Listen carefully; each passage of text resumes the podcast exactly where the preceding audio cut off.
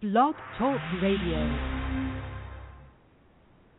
It's time for the Root and Roots Show on blogtalkradio.com. Now here's your host, Greg Rashid, bringing you the best in music, information, and history.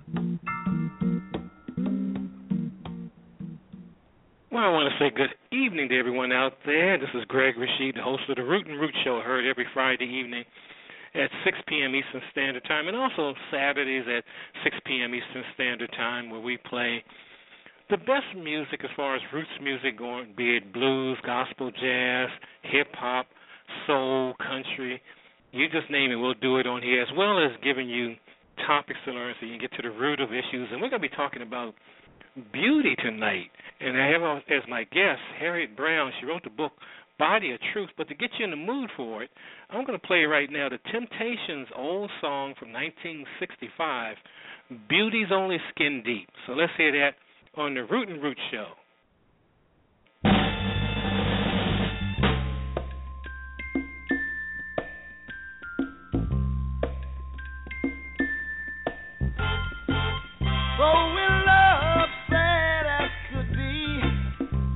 pretty face got the best of me. Suddenly, you came into my life and gave it meaning and pure delight. Now, good look, I've learned to do without. Cause now I know it's love that really counts.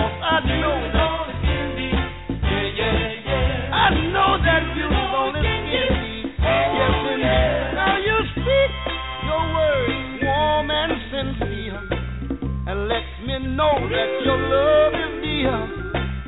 A pretty face you may not possess, but what I like about you is your tenderness. A pretty face may be some guy's face, but I'll take love in any place. I know that.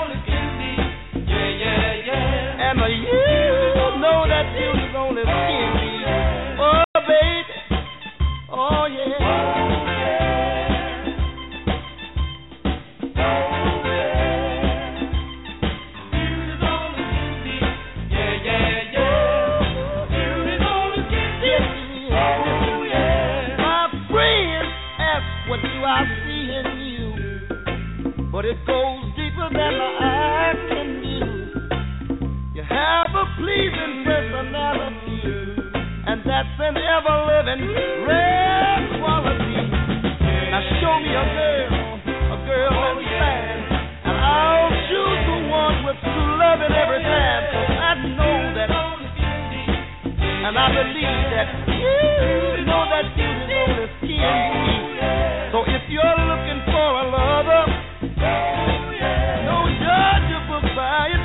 cover.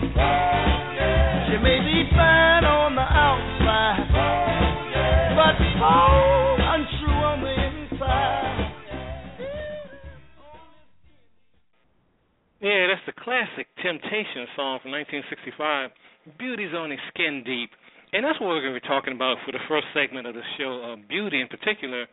The book, Body of Truth How Science, History, and Culture Drive Our Obsession with Weight and What We Can Do About It. And I am honored to have on the line the author of the book, Harriet Brown. Are you there, Harriet? I'm here. Thanks for having me.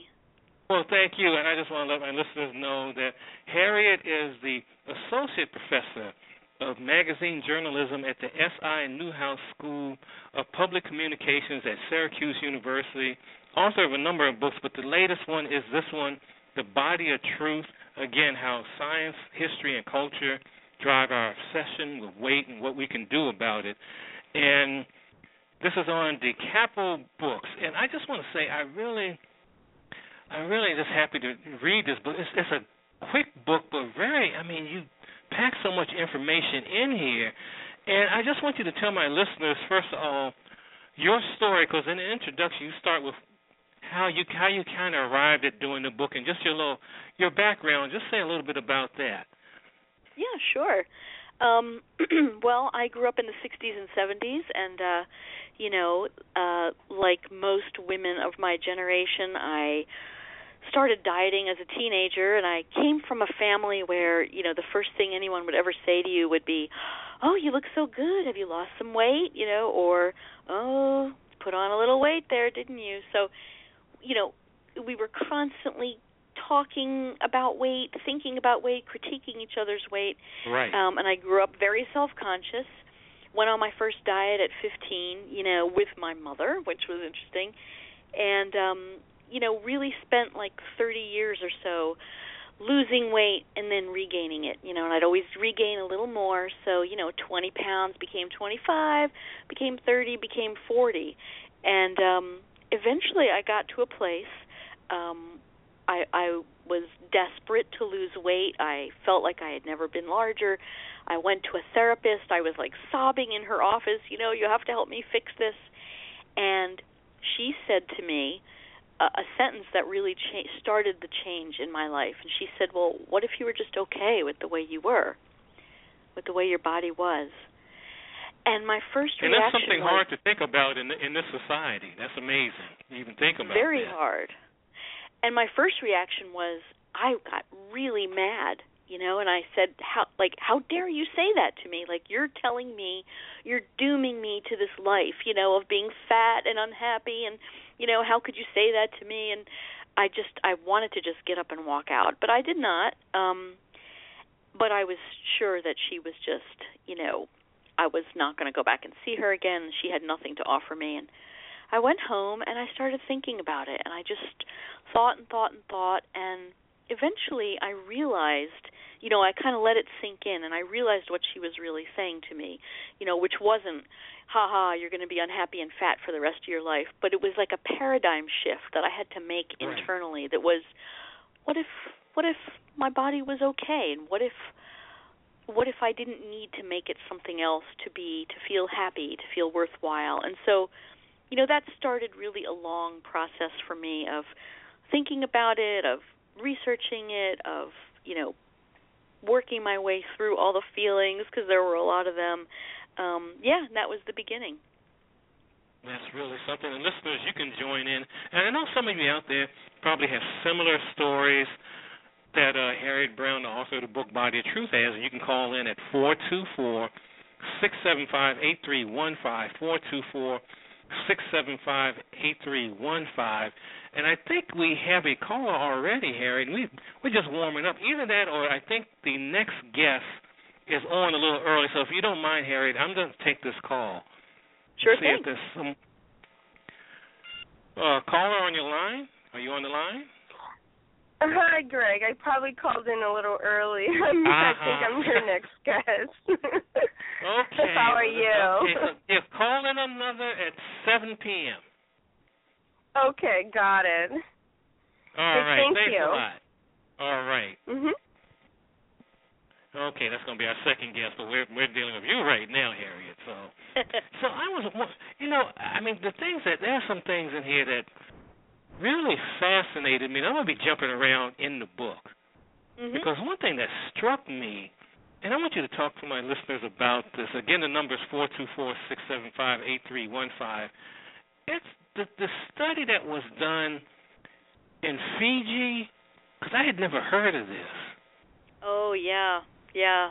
That, that's, That's a fascinating. famous- Yeah, it's a famous study. Um, I mean, there really aren't too many cultures left in the world that haven't been widely exposed to Western media, and one of them, a number of years ago, was Fiji.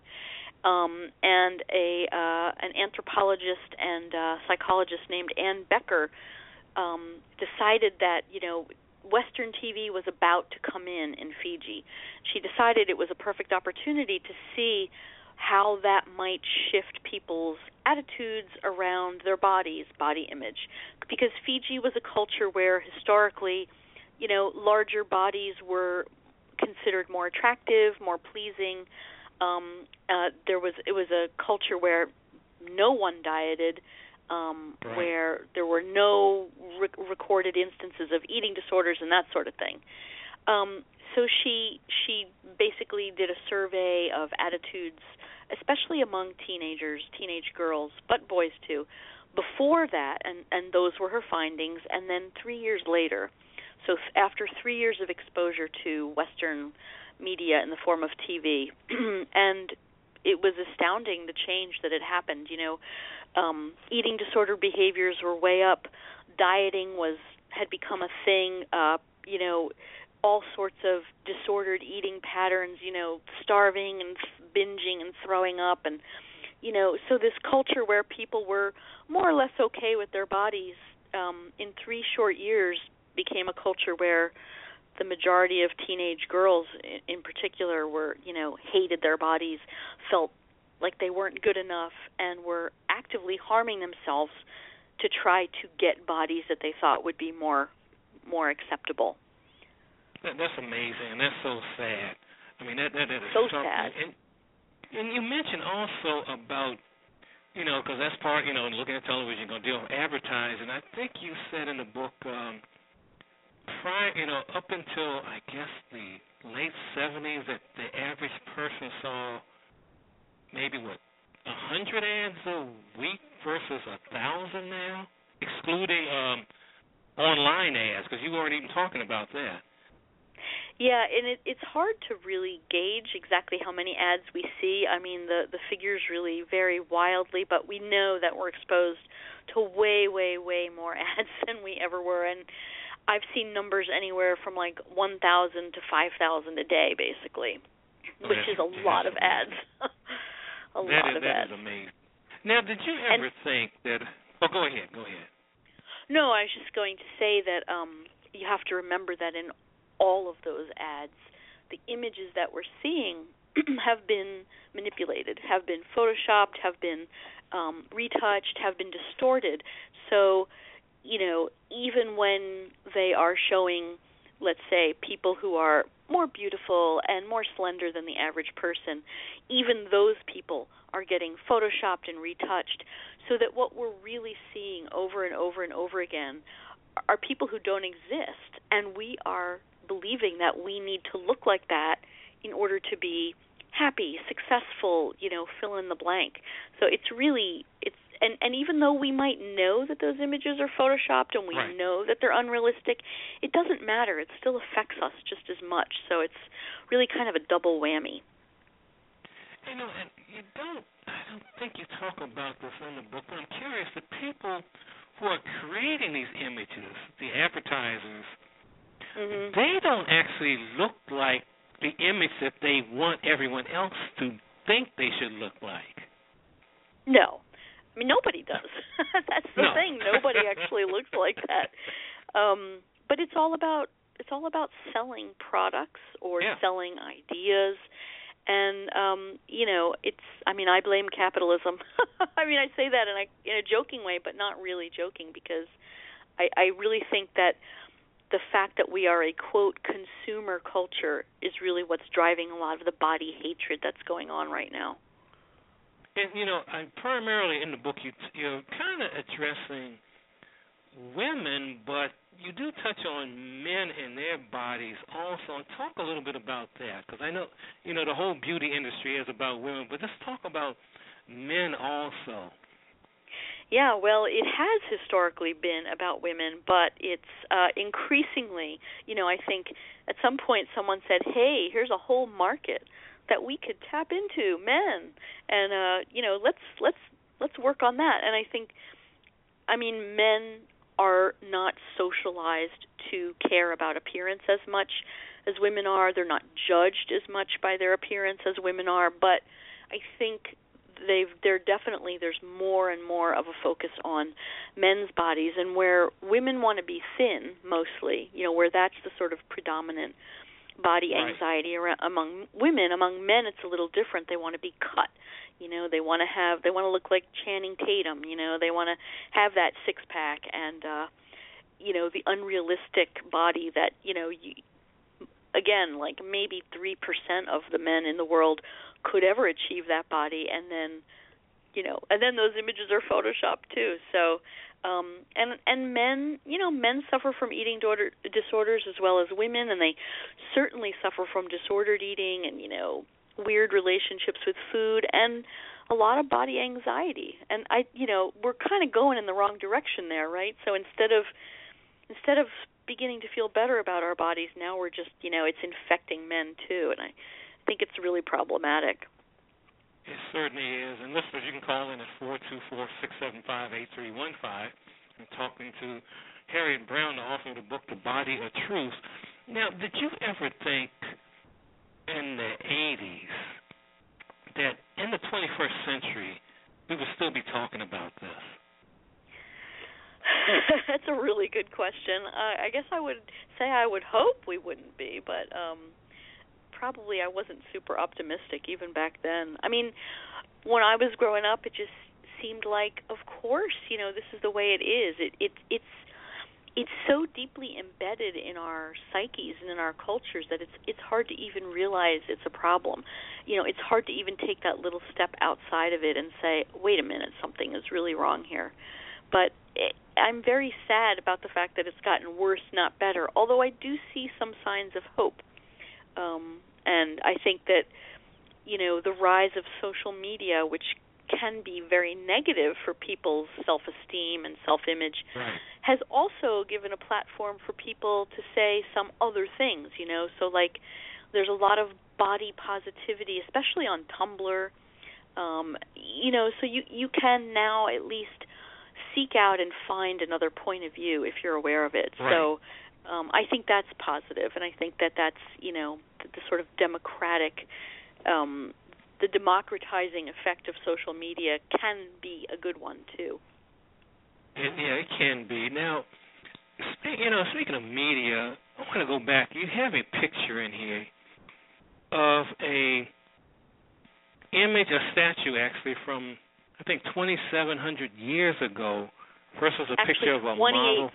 30,000 years ago. Okay. Versus this model whose name escapes me right now, but you know, she's like a you know just basically a twig, and you would talk about that image being beautiful, the one from you know over 28,000 years ago.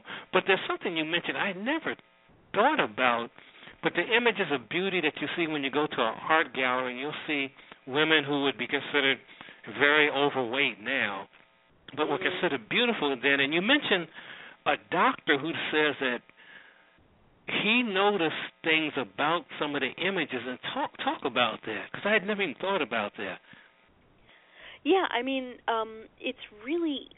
I think it's so ingrained in us that we are supposed to be thin and we're supposed to look a certain way that we don't realize maybe that body like the ideal body image is is a cultural construct it it doesn't it hasn't stayed the same it has changed over time and yeah the the uh the i think he was an uh a, a diabetes researcher who who Right. you know is very interesting he he was looking at paintings um to sort of see if he could find symptoms of various diseases in the way that people were portrayed like for example um he would find you know portraits of people with eyes that were bulging which can be a sign of thyroid disease and and that kind of thing.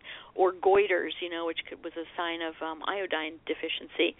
And um you know he said he actually calculated uh like he was looking at paintings from the renaissance and um you know he calculated that the women shown in those paintings probably would have BMIs around like 29 or 30, what we would consider obese today, and yet here they were being held up as you know images of the ideal beauty. Right. Um, and it's really interesting and when you think about what- how it's Yeah, and describe from some of my listeners what BMI is, because I know there's some folks that don't even know what that is, that index. Yes. So BMI stands for body mass index and it's if you go to your doctor and your doctor you know will calculate your height and weight and say oh your BMI is such and such and you're obese or you're overweight. Um and what it is is it's a very simple ratio of height to weight. That's all it is. That's all you need to calculate it. And you can go online and there's calculators. But here's the thing, it's used to categorize our health, right? So by looking at your relationship of your height and your weight, your doctor is basically saying you're healthy or you're not healthy.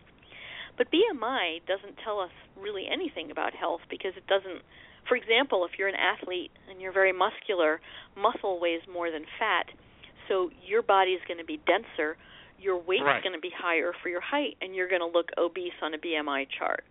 if you're very short, same thing because your height is so you know sh- is so low in comparison, it's going to skew everything. So, you know, somehow we we are now living in a time when that has become the be all end all of health when it really doesn't tell us anything at all about our health, which is very frustrating.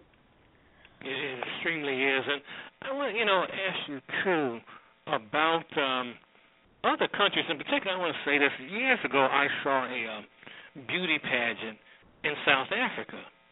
Mm. And the woman who won, and this was like in the late, it was in the mid '90s when I saw this. I mean, the, all the contestants were what would be considered obese, Mhm. but the men in the crowd were going crazy Mhm. and just you know, and just thinking that the women, and they were beautiful. These were very beautiful women, but it, they wouldn't be considered that in a lot of places in this country. And also, I can say too, for in the African American community, Mhm. depends on where you live. In the deep South, someone who is considered by this the standards in this country obese is considered very, very beautiful. And I just want you to talk about that, the standards and other cultures in particular, and especially the African community, because the whole beauty industry has devastated many, many African American women over the years, as well as women of other, you know, ethnic groups. So talk a little bit about that. Yeah, I mean, I and I think you know, I think it's kind of, um and that makes me very sad. But I think it's when I look at like the sort of mainstream white, you know, visions of ideal beauty compared with African American ideals of beauty as they have been. Although you point out rightly that they're they're changing and they're being sort of tainted by media today. Um, um, it's been a healthier vision of beauty, you know, and and if you look back through history, our history, and sort of cultures around the world, you see that there are these very different ideas of what is beautiful, and I think it has a lot to do with we find what is scarcer often to be more beautiful. So, you know, 28,000 years ago, when your biggest problem in life was um, surviving and getting enough to eat, it kind Right. of makes sense that women who had a lot of flesh on their bodies, they had voluptuous breasts, they had hips, they had, you know, a stomach, that meant they had enough body fat to like be fertile. And so, you know, they would survive and they could also uh have children. So that was a standard of beauty. And then, you know, now we live in a culture where most of us have enough to eat, although a lot of what we eat is not high quality and not nutritious, which is a whole different issue. Um, and it's harder to be super thin in this culture. And so that is considered more beautiful. But, you know, and I, I think that um, I have seen that shift happening in the African American community, in the in the Latina community, and its Latino community, and it's really it's uh it's terrible because bodies come in different shapes and sizes and some of what defines us you know it's we have different genes we have we come from different races we come from different families. I mean not Right. it's it's very frustrating that there's this one image of beauty that's now being applied. Actually we're applying it to ourselves and that's part of what makes this such a tough problem to overcome. It's not just that we're getting this message from media and advertising it's also that we're giving it to ourselves. We're looking at all this and saying wow i should really look like twiggy when i might have a body that could never look like twiggy no matter what i That's do right. to it you know yeah Yeah, or uh, for some folks who don't know who Twiggy is, you know, maybe Beyonce or right right right or Rihanna or someone like that, you know. Because I know I got Right. some listeners out there who's like, huh, Twiggy, who's that? yeah you're right you know, but yeah, but you can call in again. And I know a lot of folks who listen to this show, they do have issues with as far as beauty because I some of them talk to me on on the internet about some of their issues. So this is an opportunity for you to call in at four two four six seven five eight three one five and talking to Harriet Brown, the author of the book Body of Truth: How Science, History, and Culture Drive Our Obsession with Weight and What We Can Do About It. Now you get into. I was happy you did this because midway through the book, you get on someone that I'm. You know, a lot of people have given this person a pass, even though Congress didn't. But talk a little bit about you. You know I'm about to say, Dr. Oz. Talk a little bit yes. about that. Oh, Dr. Oz. I mean, Dr. Oz. You know, he he started out as a as a very well respected doctor. He was a surgeon. He is a surgeon. Right. Um, and now he has this platform. I mean, Oprah gave him a platform. Great. Um, and he he supposedly cares about people's health. Great.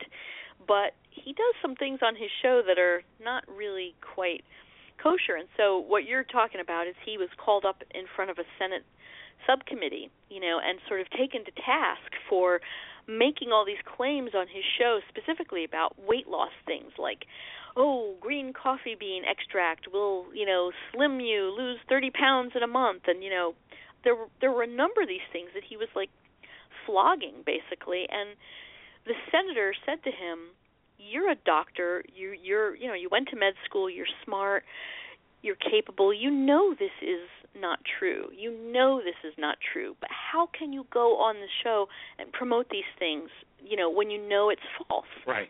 And i thought his answer was so interesting. He said well i i just i want to give people hope.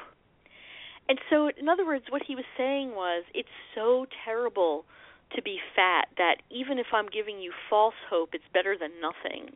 You know, which is or kind you of take a pill that may kill you, or you take something that you're Exactly, supposed to be taking. Right. I mean, at best, these things are benign, but at worst, I mean, there have been plenty of diet pills and medications that have killed people or and and damaged them, you know, for life. So it's it's really kind of I mean, it's unbelievable to me that someone who is as smart and well trained as him could actually say something like that and and seem to believe it too. Oh yeah, well you know that's what money does to some people. It makes them Yeah, money. say a little money bit talks. of anything. And fame, you know, true. you start doing that. It's There's really a lot incredible, of money but be made. Oh yes, and I just want you know folks to go out there and get your book. And I don't want to give away a lot of the some of your solutions at the end, and because I want people to read that. But just say one thing that you're hoping for that may change in the next five years or so Mhm. that you're hoping to Fair to enough. see. I am hoping to see us focus more on health and not weight and not confuse the two things. So if you have I don't know, if you have a health problem, if you have high blood pressure, if you have diabetes, if you have, you know, whatever your health issue might be, focusing instead of having the answer to that be lose weight, lose weight, lose weight because most people can't lose weight, you know, and keep it off. Um look at ways that we can address it through health and then the other side of that is we can all do things that improve our health. Whether it makes us lose weight or not, that's a separate question, but we can Right. all do things that are feel good and make us, you know, healthier. Um and I think that's a very hopeful thing and I'm I am hearing more and more people talking about that, so that could change. I'm going to be optimistic. Yeah, I'm glad of that. And also, you know, I don't think you mentioned this in the book, but what can schools, especially elementary schools, so that's where it's all starting, what can they do? The administrators there. Yeah, they they can do. I think they can do a lot. I mean, one thing they can do is stop doing some of the things they're doing now. So, um, a lot of like my I have two daughters, and my daughters both went to schools where they had these wellness classes, and a lot of what they learned in those wellness classes was wrong and was very, you know, very much about you have to be thin, you have to lose weight, um, you you have to look a certain way. So. I think schools can embrace the idea that you know kids and people come in all shapes and sizes and to like emphasize health, you know, rather than weight. They can stop the uh, BMI reporting that that is done in a lot of states now. Um, you should never be weighing kids, especially not like in a gym with all their classmates there. I mean, I've heard all kinds of stuff.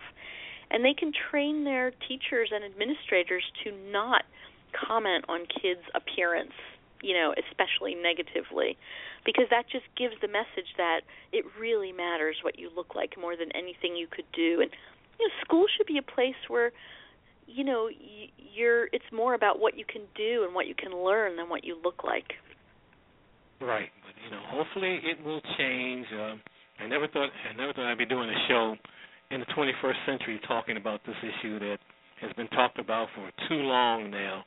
But as yes. long as there's someone like you out there, I know there's going to be some changes. So Harriet, I just want to thank you. And also, um, if anyone wants to reach you, because I see you have your your Twitter site on here, your Twitter name, and just just give everyone information where they can reach you. Sure. You can go to my website, which is harrietbrown.com, and there's contact info on there. You can find me on Twitter at Harriet Brown. Um, you can find me on Facebook. I'm pretty easy to find, and I'd love to hear from your listeners. All right, that's really great. And um, I just want to thank you for taking the time, to stopping by on the show today, and you've wrote an excellent book. Very, you know, not technical, but there's a lot of you know science in it, but just very simple for the average person to read to make some changes in their life and look at look at what's going on about as far as advertising, as far as how lifestyle, you know, how you sub because all of us subconsciously we're thinking about what Madison Avenue, what the ads are telling us what to do. Yes. Well, thank you so much for taking on this topic and having me on the show. I'm very grateful. Thank you so much. Look to meet you in person one day. You take care. Thank you so much, Harriet. Thank you. Bye bye. All right. Again, and that was Harriet Brown. The book is Body of Truth, and it's how science, history, and culture drive our obsession with weight and what we can do about it. And it's on Da Capo, not DiCaprio, but DiCaprio. I was to say Linda DiCaprio. No, Da Capo Press, and that's D A, then C A B, I mean P O, Da Capo Press. Great book. is very simple and to the point. I mean, she's you know she is a you know she is a professor and she knows her stuff, and it's great book. And again, as as I said, that um, I think everyone in this country should read it. You know, because the advertisers are really, and we t- and as we talked about last week when we had Robert Shear on here talking about advertising and how you are being like basically told how to act, how to be. You can make that change. You can make that change within you. This book, Body of Truth, talks about that, and you have to be the one. Yes, you have to be the one to make the change. Don't listen to folks trying to tell you, you know, you have to look a certain way. Just be happy with the way you look, the way you are. If you want to improve, if you want to exercise, take a walk. If you don't want to do all this heavy gym work, running, you know, half marathons, anything like that, just do simple things. You know, for your health, and if you don't lose weight, but you're healthy, that's the main thing.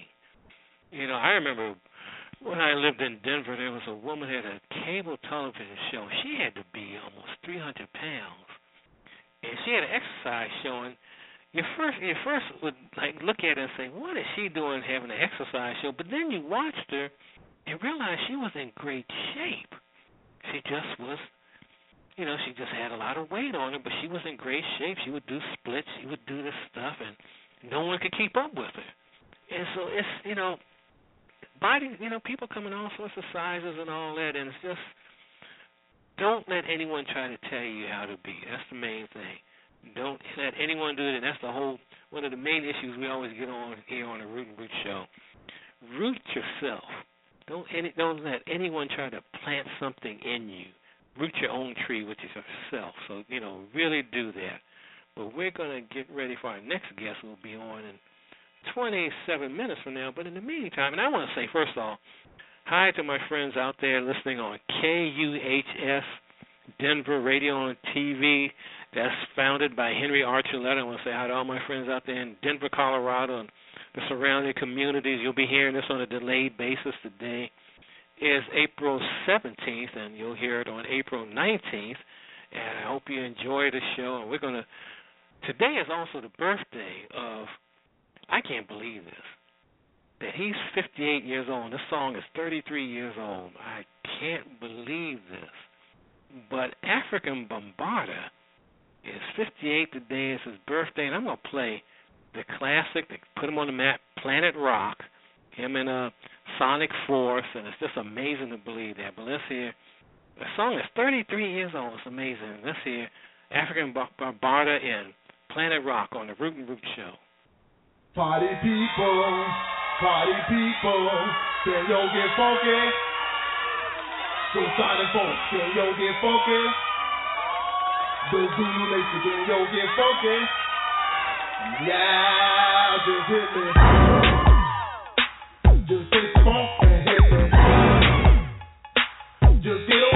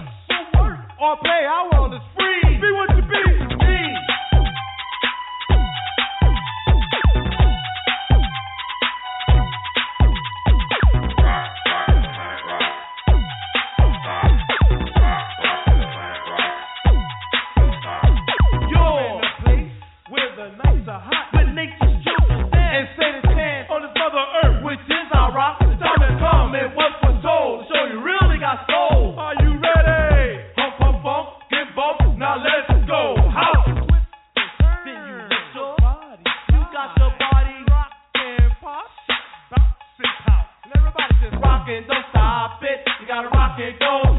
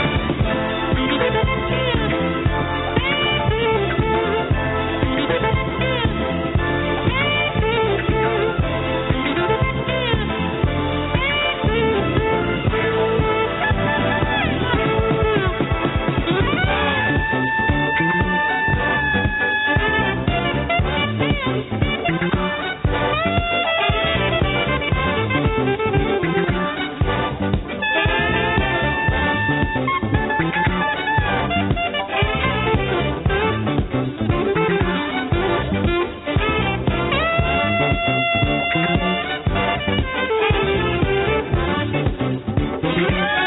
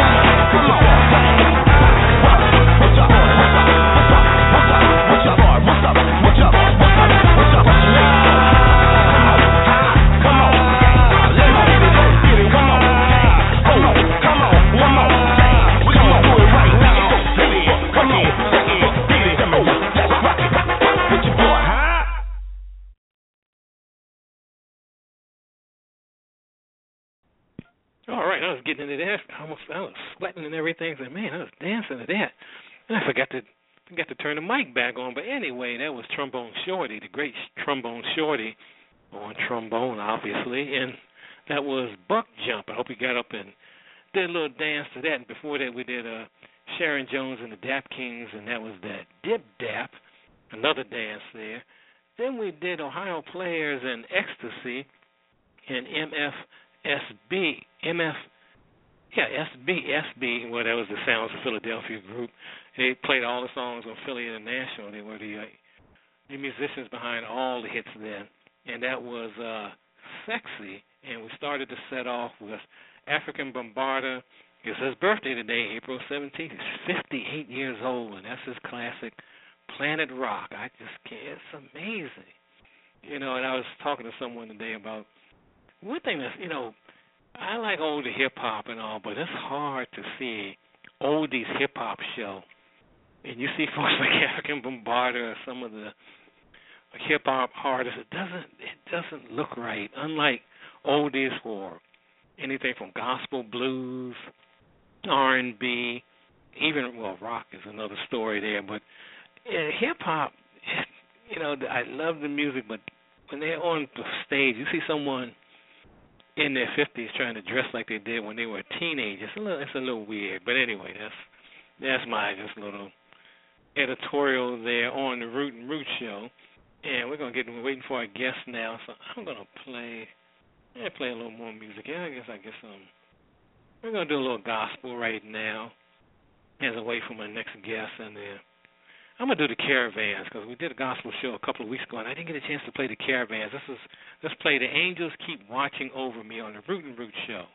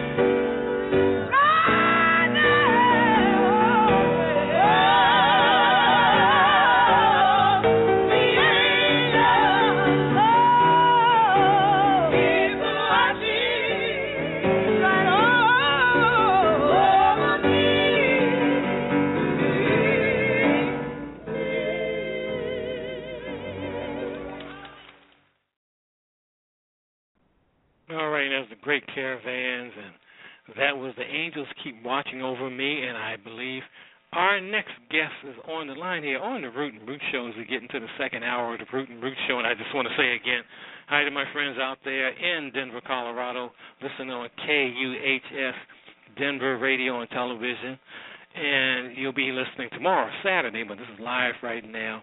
On I know it gets confusing Friday, but you can call in for our next guest. The number is four two four six seven five eight three one five four two four six seven five eight three one five. And I'm honored today to have as my next guest one of the co-editors of the book, and I have to say this first off before I even get into this. I'm breaking a precedent. I've been doing interviews on radio since 2001 and this is going to be the first time I've ever interviewed anyone about a work of fiction. So this I am breaking a precedent here. But the book is so I mean this is so great a book. I said I, I got to break my precedent when I saw this and your uh, publishing company, University of uh, Wisconsin, suggested it, and I said, "Oh yeah, I have to check this out." And I'm talking about the book, all about skin, short fiction by women of color. It's an anthology, and it it's edited by one of the editors are on tonight, and I'm gonna I know I'm gonna ruin everything as far as your first name. I'm gonna try. It's uh, Jina Ortiz. Yeah, it's Hina Ortiz. Okay. Hina. Okay, and so the J is kind of like an H sound. okay. All right. All right. I will try my best. I'll do my best here. And you are one of the editors of the book, and you also. I'm going to be brutalizing this again when I talk about your That's school. okay. it's okay. Anyway, and right now I'm battling a little cough, so okay. We're all, all trying our best here. all right, adjacent professor of English at oh my goodness. Quickly, oh, you have to say the name of your, your community college. Yeah, Quinsigamond Community College. That's easy for you to say. Quinsigamond. All right, Quinsigamond Community College, and she is the co-editor of the book All About Skin, short fiction for women of color. And first of all, I want to say I'm glad that you have put this out because I didn't know until I started into you know reading the book and reading the introduction that it's rare. This is one of what five or even that many anthologies that have been compiled for women of color. Is that right? Right, right. There have been very, very few of them, and um, you know, um, myself and Rochelle, the co-editor, we felt that this was definitely a necessary work because the last anthology that we were were aware of was pretty much in the 1990s. You know, of this, of of really pretty much gathering a group of women of color that write fiction uh, to that write contemporary um, literary fiction together.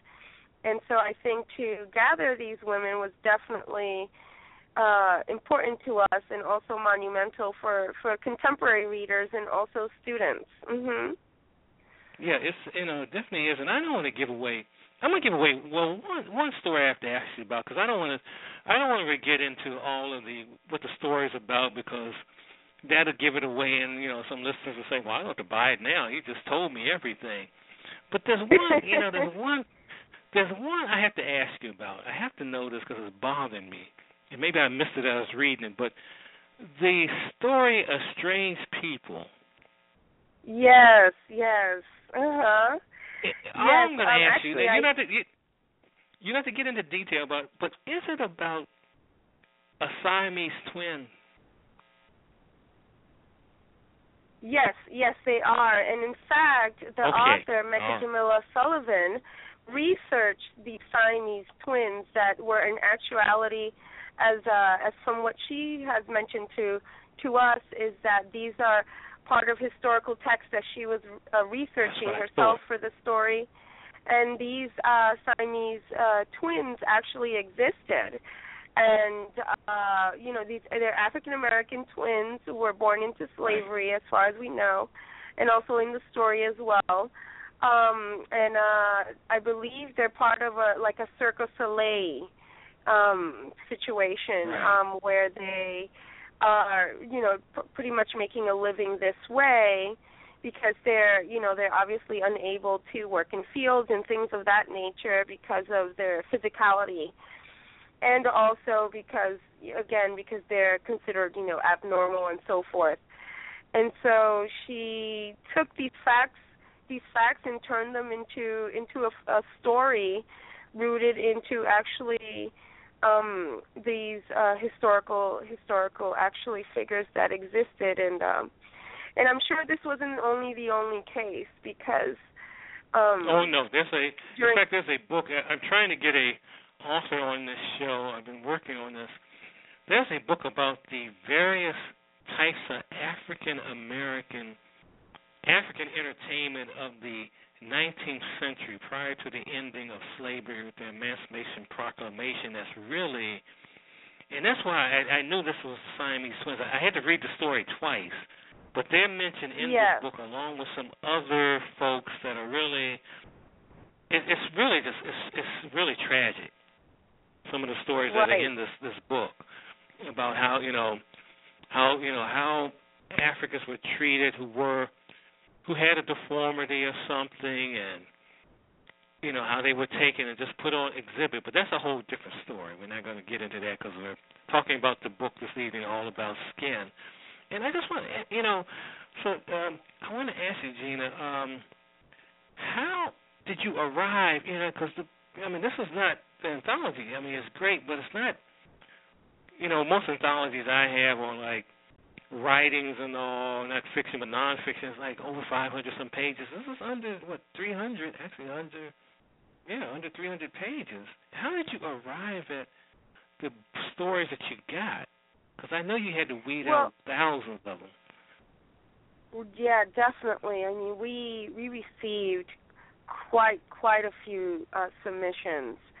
I mean, uh, like you were saying, and, you know. Um, close to you know a, quite a few number of uh, of women uh, submitted, and we had to uh, we weed down the list um, to to support the parameters also of the press as well. The press has X amount of pages for publication for a book of this kind. Uh-huh. Um, and so we we had to select, you know, the top you know, 20, 23, you know, 23 to 27 stories, you know, that we can choose from in terms of making sure that the page number, like you were mentioning, is feasible. And that has to do a lot, again, depending on your press and the requirements, and also making it um, affordable for readers to pick up right. the book. This book is is pretty affordable for for the average reader, I believe, and um, we, you know, the press is also very encouraging that they, you know, want a wide range of readers for the book, and and I think we've been achieving that. A lot of the stories, a lot of people can relate to them, and also would would enjoy these stories as well. Not only, you know, in the regular readership, but also in academia with our students. And uh, you know I use this in one of my courses in one of my literature courses. And students uh, right. definitely we always definitely read the story you just mentioned a strange people because students really can connect to the idea of not conforming right? And and uh the feeling of not being normal or abnormal. So a lot of young people also can relate to that particular story as well. Mhm yeah yeah, they definitely can. And uh, listeners, again, you can call in at four two four six seven five eight three one five. I'm talking to one of the editors of the book, all about skin, short fiction by women of color, and her name again is Hina Ortiz. Uh huh. Yes. I did it. I did. Yes. I'm not going to say the college, so, but she is a professor. You know, I will say that in Massachusetts. But I want to ask you too, now. I was curious to know. um because you mentioned something in the introduction about because I know there's some listeners out there probably figuring out, well, isn't an anthology of a book form anthology kind of passe now because you got all these blogs out there? And what do you say to someone like that who wants to write fiction, especially a woman, a woman of color? Because I know, you know, I know for a fact it's hard for women of color who are trying to write nonfiction to get published. Right. Let alone fiction. So, what do you say to someone like that? You know, because I've heard people say, "Well, just, just you know, start a website and just do a blog and say all your information. That'll do it." What do you What do you say to that?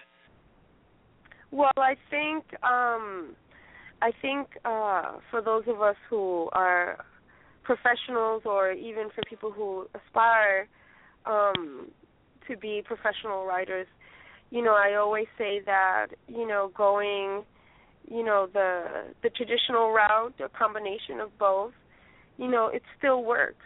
I think still, you know, getting your short stories out there in literary journals and magazines, in anthologies is very valid.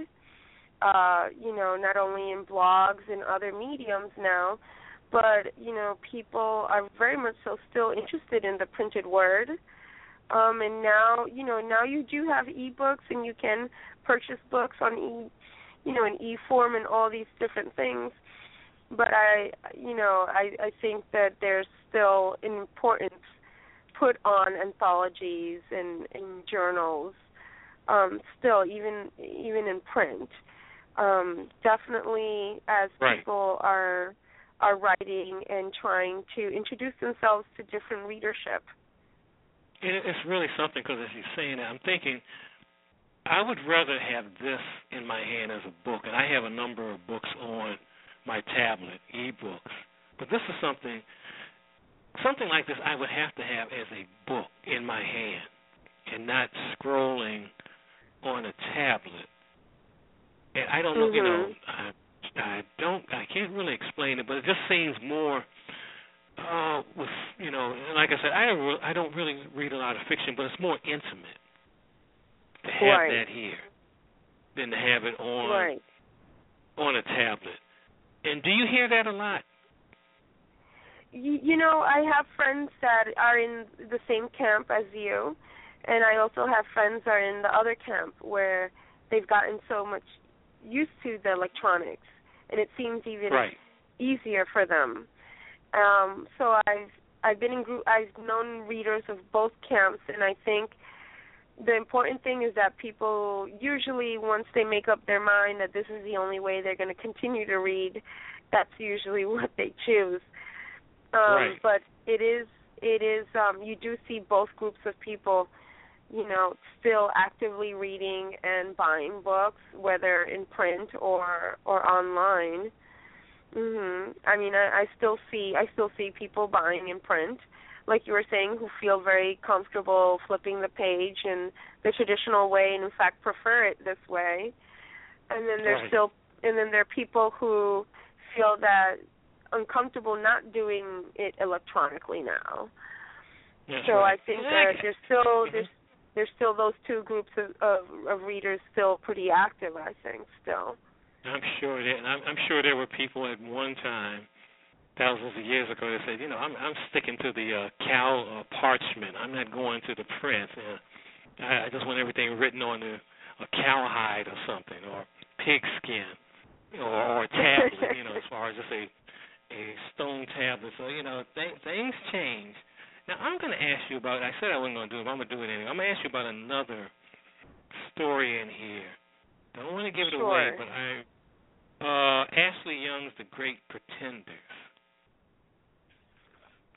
I really, yes. you know, that is relevant relevant to what's going on with young men of color in particular in the society right at this moment. So talk yes. a little about it. Don't give anything, you know, but just talk a little bit about that. Yes. Um well this particular story is uh you know, she dedicated it to her dad and, and also uh, Trayvon Martin. So um, in this story, you know, she retells these moments right before these brutality incidents, and I think, um, you know, what really, what really drew us also to it was the way that she wrote the story in terms of the formatting it uh, by hour by hour by time frame. Right and really grounding us in what exactly is going on in that scene as you know uh the shooting is occurring and so forth yeah it's a very you know i mean all you know I mean, it's it's a very it's a moving there's a lot of the stories are here but a very moving story and you know just like i said just something that's current right now unfortunately and right, I, you know right. i'm curious and i'm curious also have you or are you going to have some of the women appear as far as um I can't I couldn't say a show, but you know, give a lecture on their works? Have you done that yet, or is it basically just in the books now? Well, right now we've had several readings. We had a, okay. we had several book parties. We're also trying to organize uh, a larger reading of, sev- of, of a few of them together.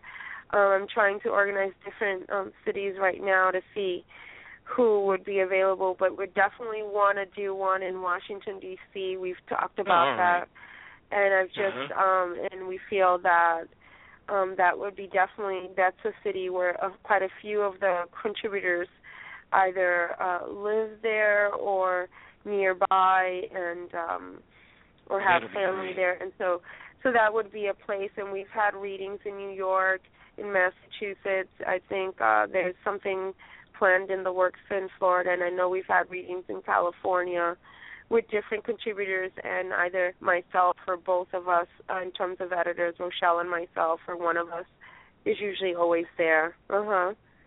Oh, that's great. You know, that's Excuse me. that's great to Mhm. know that. Now, um, the, I was curious about some of the. It, what who's the youngest and who's the oldest? You don't have to say the names. Just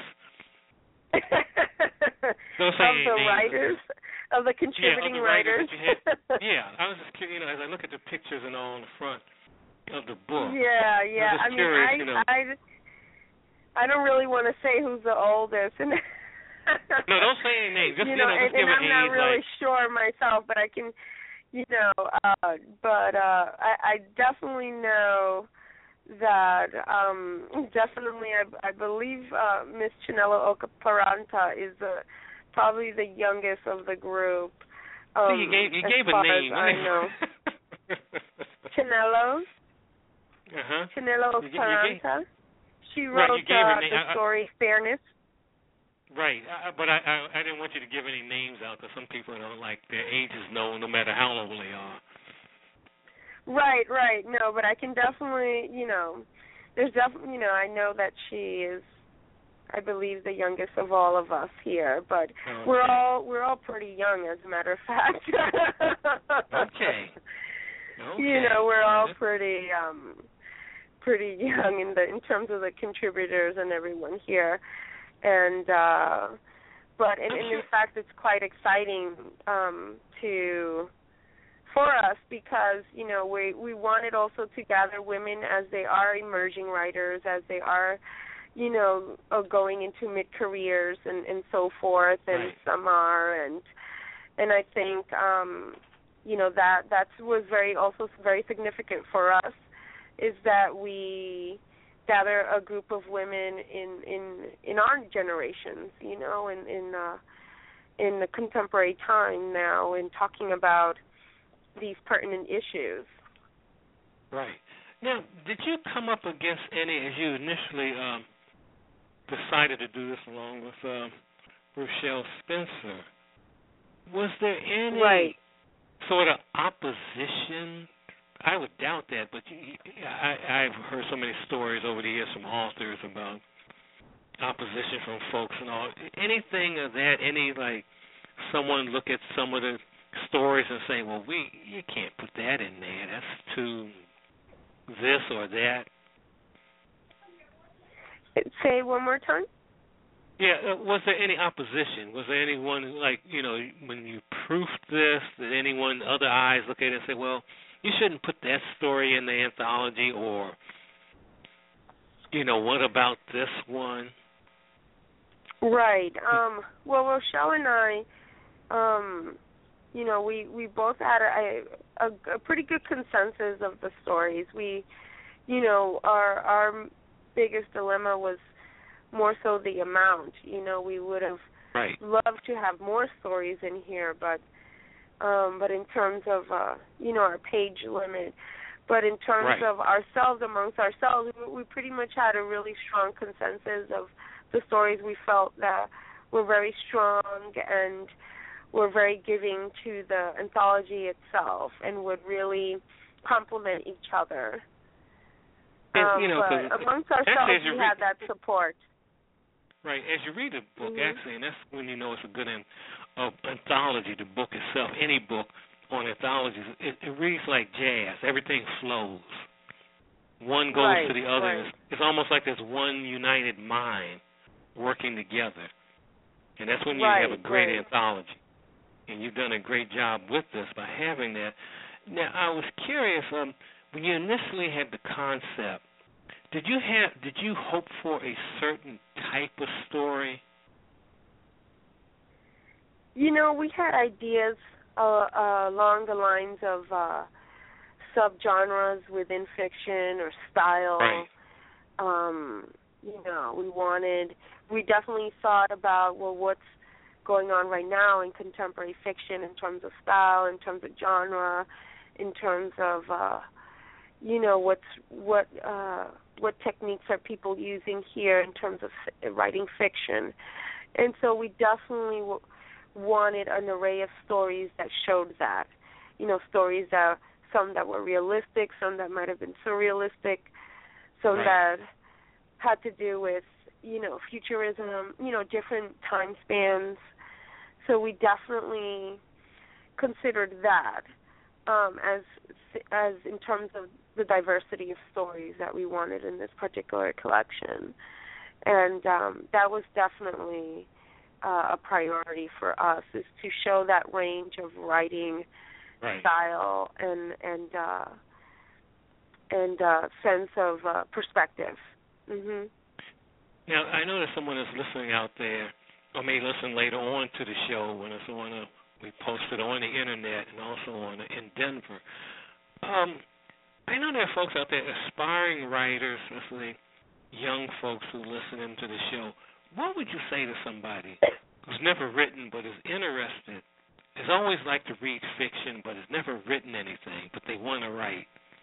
What would you suggest to them?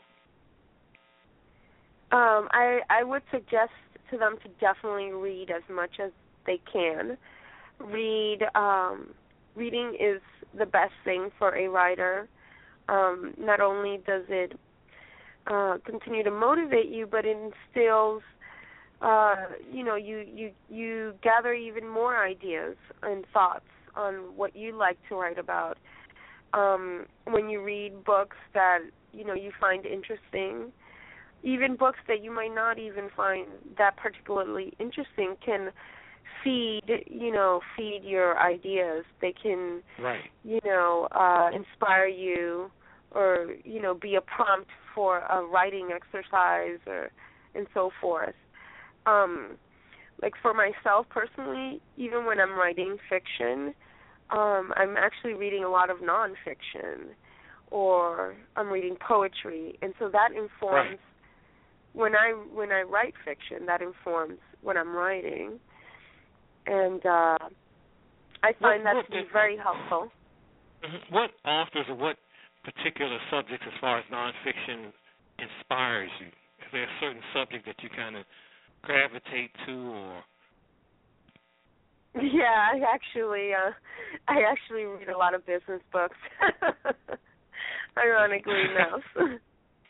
I read a lot of leadership books, a lot of business books. Uh, I have a personal library of John C. Maxwell. Oh, my goodness. Which is Okay. very ironical, considering I, you know, work a lot in literary fiction and actually in poetry.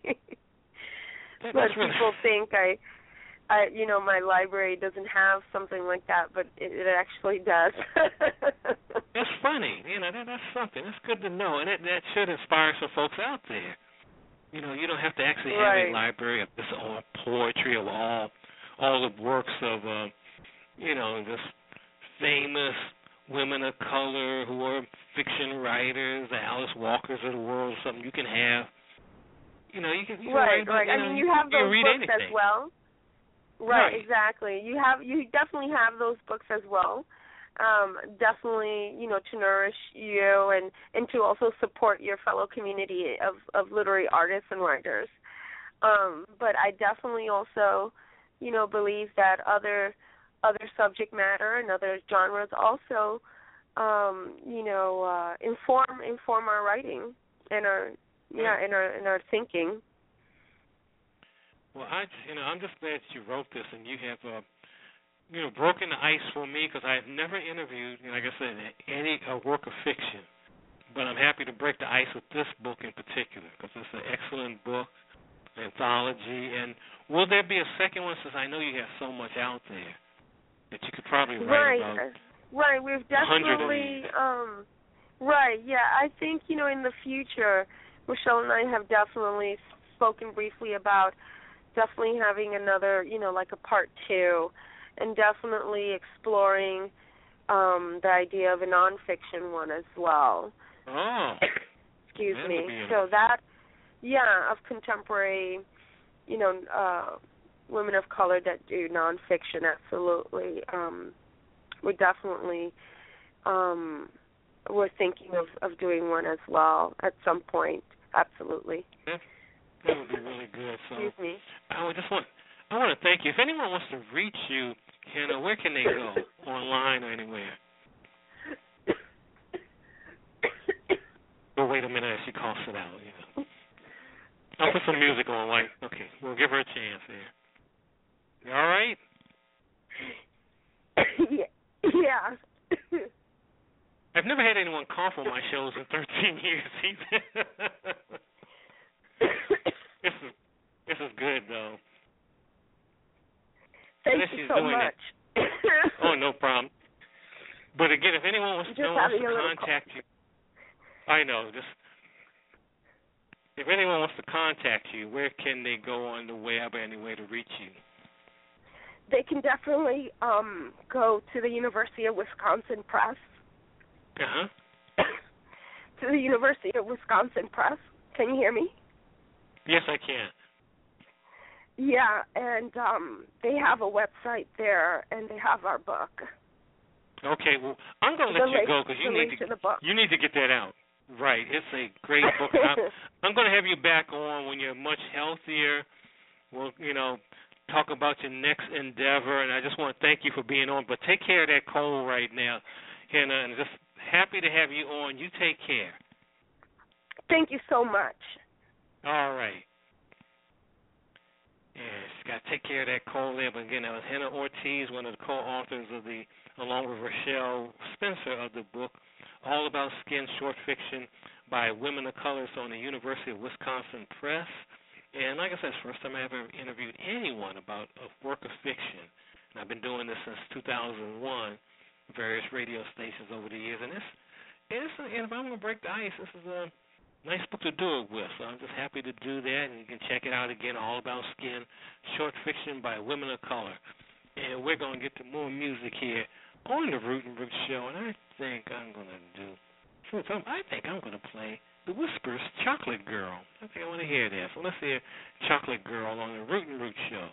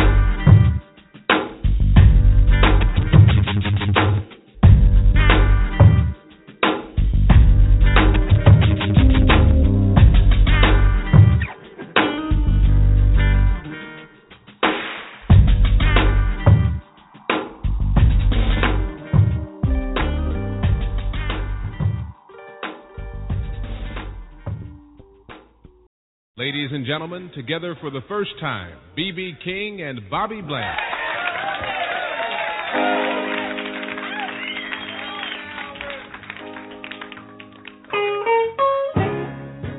I hear it's three o'clock in the morning. I can't even close my eyes.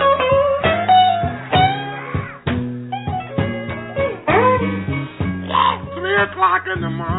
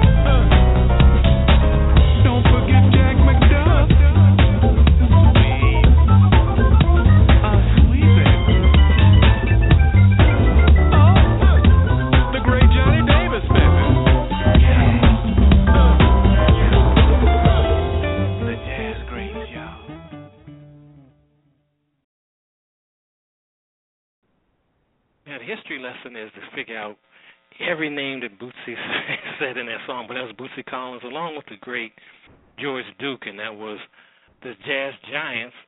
And before that, we played um, Bobby Blue Bland and BB King first time together, and that was live, and that was three o'clock in the morning. Then we did Sade. I haven't played Sade at all on here before. Sade and Soldier Love when we started to set off with uh, The Whispers and Chocolate Girl. As we, oh, we're winding down on the Root and Root show, and I'm to get some more music here. And I think right now we'll do, let's a little, um, I think I'm going to do some, uh, since it was his birthday this week, I'm just looking at we're going to do someone who actually started scat singing. Who started, you know, wasn't Louis, Louis Armstrong, it was Don Redman. So I'm going to play Don Redman. This is from the 30s. It's Shaking the African. And just listen to the lyrics and all. They'll be talking a lot in this, but let's hear Don Redman shaking the African on the Root and Root show.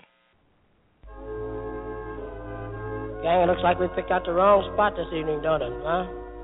You know, this sweet music's all right, but uh, we always been a bunch that go in for plenty pep and excitement. I know where to go. Let's get our coats and hats and get out this joint, huh? Come on then, let's go from here. Where we can have some fun, I mean.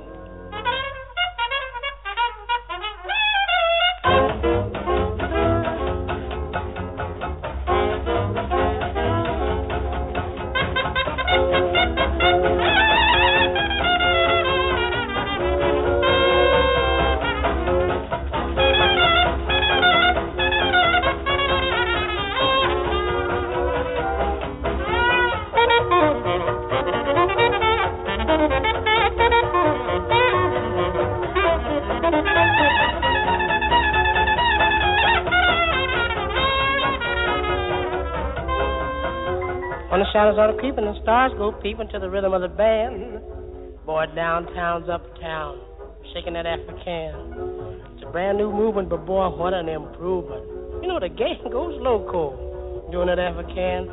Them corner tricks and red hot licks, they more you down. And if you want a treat to low down beat, boy, come on uptown. Better than a black bottom. It's really in there. Started up here, too. Oh, shaking an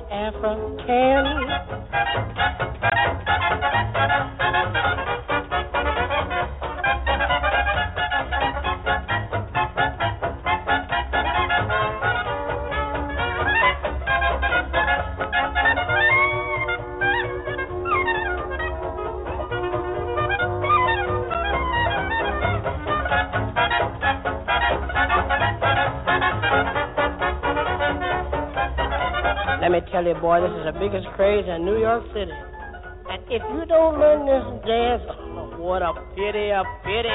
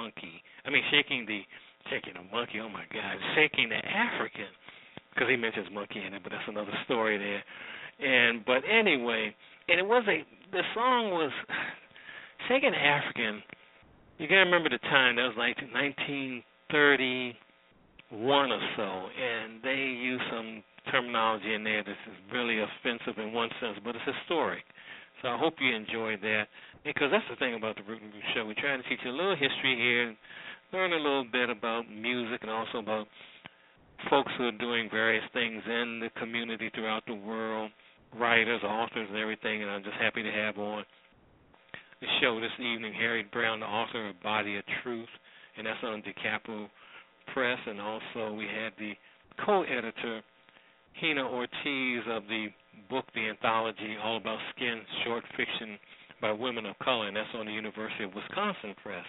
But we'll have more folks like that. And if you have a um, subject that you'd like me to talk about on this show, or author or newsmaker, or you may be a newsmaker yourself or author, you can just go to my Facebook site, suggest it, you know, a subject for the show, and go to Greg G R E G, last name Rasheed R A S H E E D. Also, you can go to Twitter, and it's Unifix hashtag Unifix U N I F as in Frank I C S Unifix. And also, you can go to the blogtalkradio.com website and look for the Root and Root Show and offer your suggestions. We have a lot of followers that are joining us. If you want to advertise, just go to those same social media sites and just suggest uh, you want to be an advertiser and supporter of the show. But I'm getting ready to get out of here, and I want you to just go in love and go in peace. We'll see you on the next edition of the Root and Root Show, and I'm going to leave you with, we're going to 1967. We're going to do the artistics and I think we'll do patty cake. So let's hear that. Going in love and go in peace. This is Greg Rasheed. We'll see you next time. Next time on the Root and Root Show.